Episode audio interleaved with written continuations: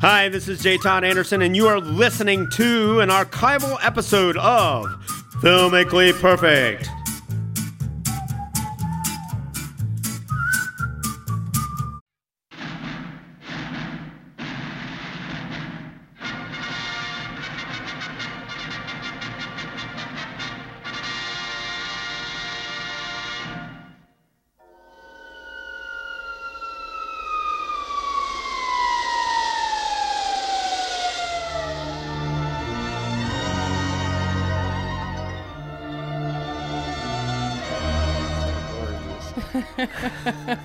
that is the signal of a brand new era here on 91.3 WYSO. It's a little bit from the soundtrack from The Day the Earth Stood Still.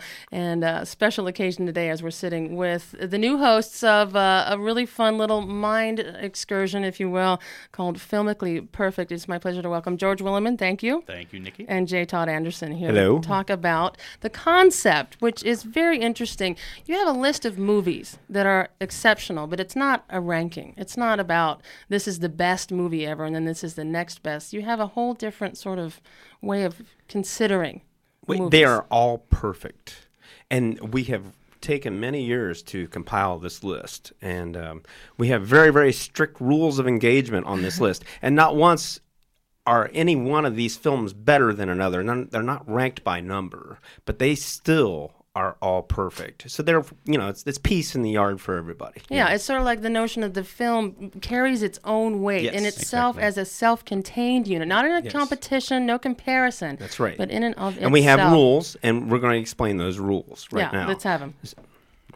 Although the first rule we have is that the films create the world they exist in. Mm-hmm. Uh, they are completely self-contained, um, which I don't know if that will actually take out the idea of having documentaries in the list. I don't think we have any at the present time, but uh, and we'll get more into that as we talk about the film itself. The other thing is that they wholly sustain that world. They never fall down.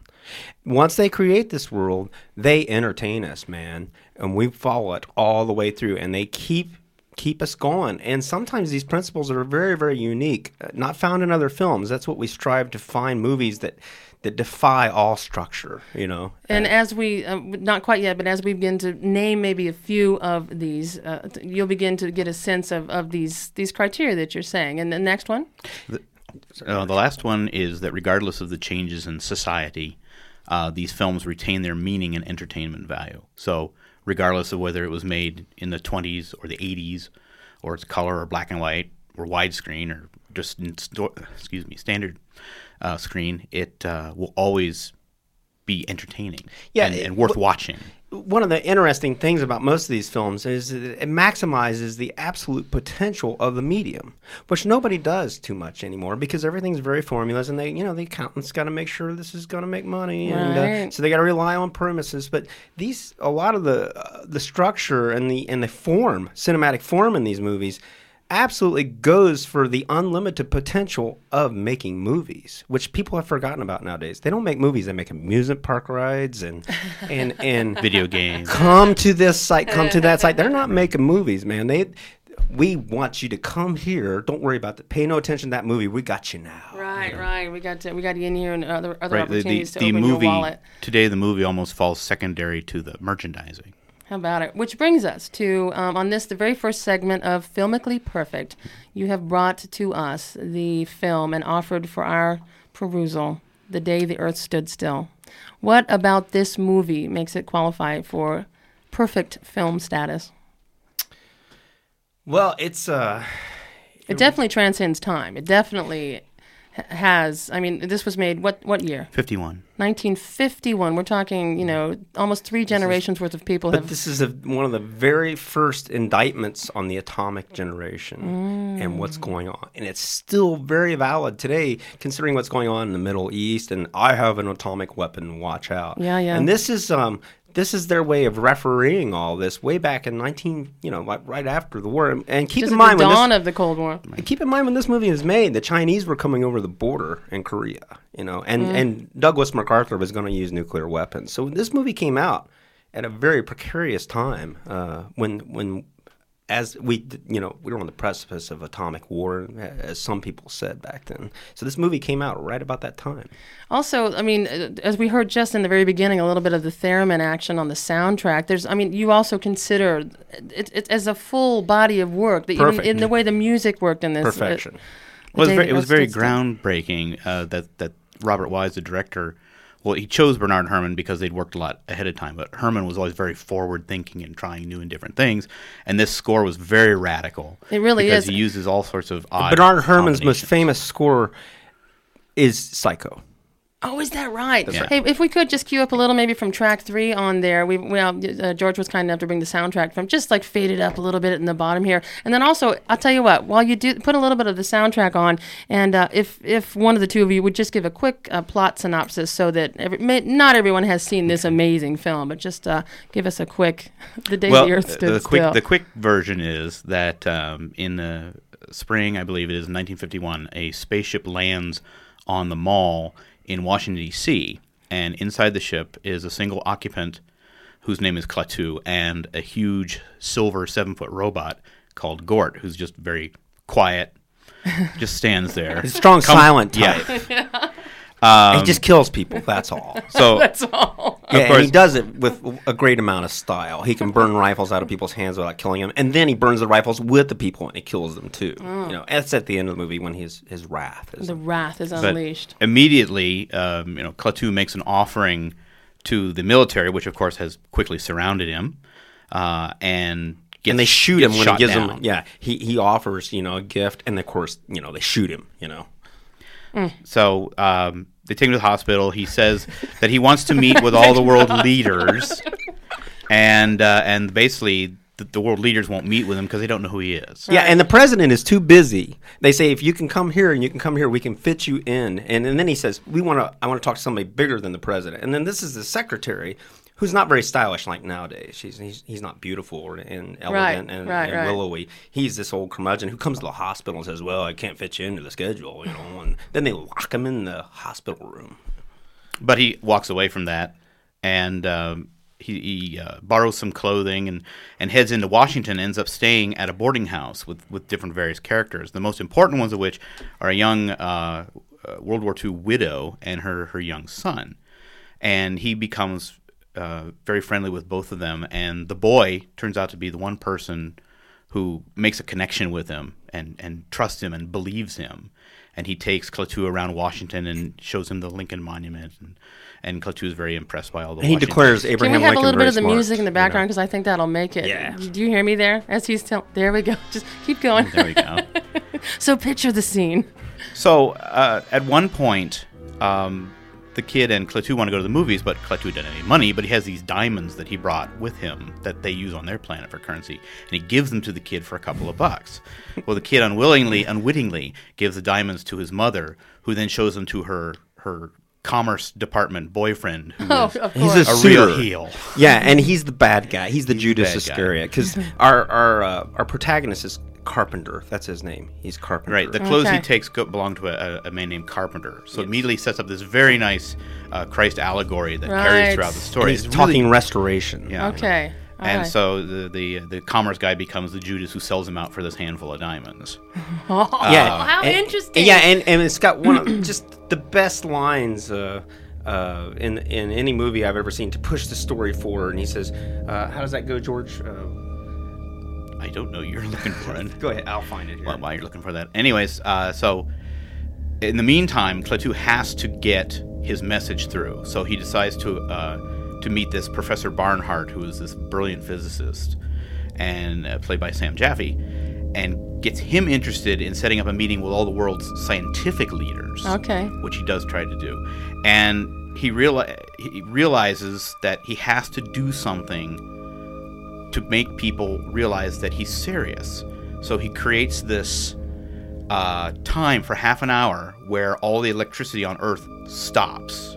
Hence the the, car- day the Earth Right. stood Yes. still. Everything stops running. All it's the a- cars It's stop. one of the You had- greatest montages of all time because they try to tell everybody, and one of the greatest shots in there is this milkshake mixer stopping, and everybody's alarmed. Right. You know, you can tell the so- United States is heading toward you know over being Right. overweight. In a in a in a, a couple of line of dialogue, they in a meeting though they mentioned that although all the electricity stopped, the airplanes that were flying at that time did not quit running. Neither did any of the life protecting equipment in the hospital. Oh, so it was a. a but those a- milkshake very, very machines all stopped yes. in that dairy. in the movie. So news. here we've set the scene of great world tension and the notion of someone coming in, you know, to to make it all right and make us all, you know, atone, and by so doing making Well, he's the earth actually stand still. he's, not, he's he's warning them because Earth is getting out of hand. Right. You know, he's not there to restore them. He's just saying because even at the end it says, you know, we don't care how you run your planet. Just don't get too violent and start spreading it around. You know, You're don't right, spread your love around in this universe, guys. and that's what he's doing. He's warning him because he.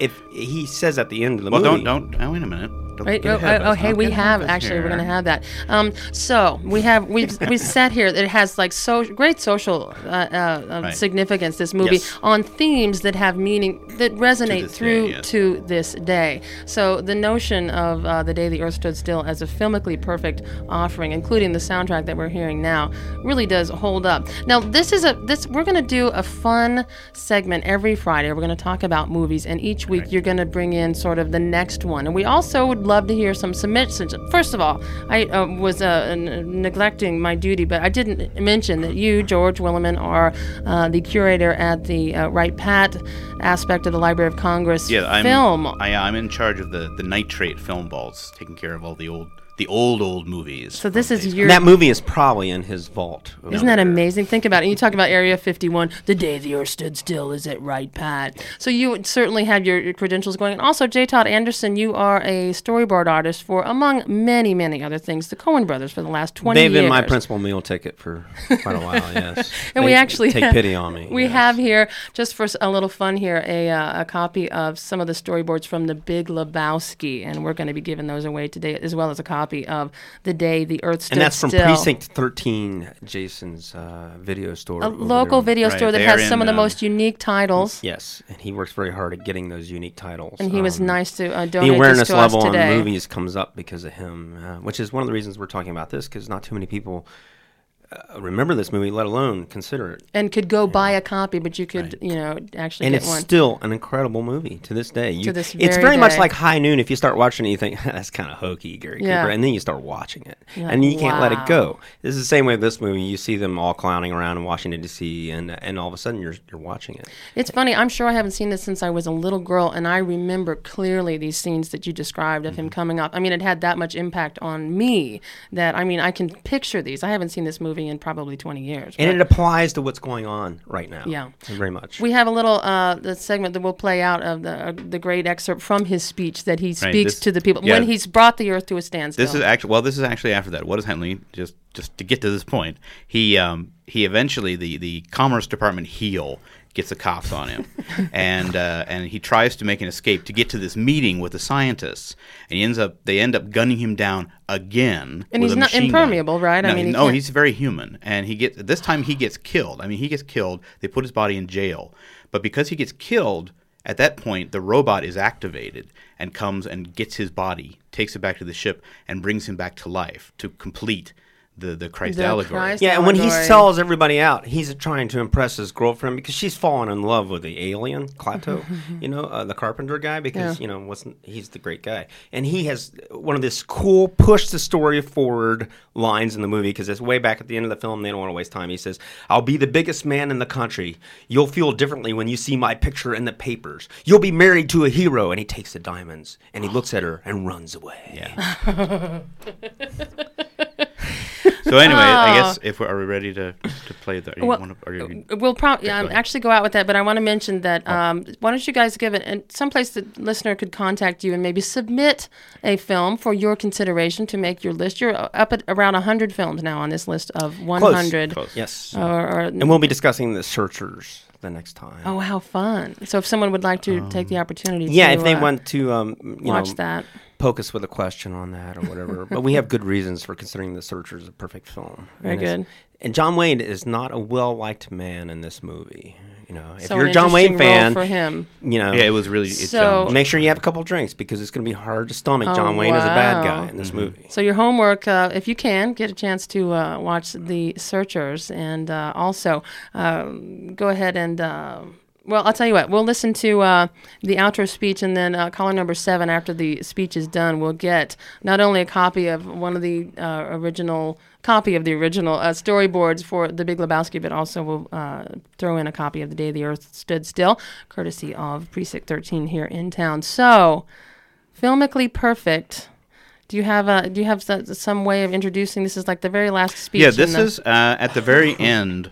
Of course, um, we haven't seen Klaatu for a while. He was taken back to the ship by Gort. All the scientists are sitting out on their little uncomfortable wooden chairs waiting for him. Yeah, The all cop- the, all cops- the world leaders are in folding wooden chairs. Right. Yeah. The cops have come again and told them to disperse. Yes. And then suddenly the spaceship opens up behind them, and Gort comes out, and then Klaatu comes out behind him. and he balls them out, man. I am leaving soon, and you will forgive me if I speak bluntly. The universe grows smaller every day, and the threat of aggression by any group, anywhere, can no longer be tolerated. There must be security for all, or no one is secure. Now, this does not mean giving up any freedom, except the freedom to act irresponsibly.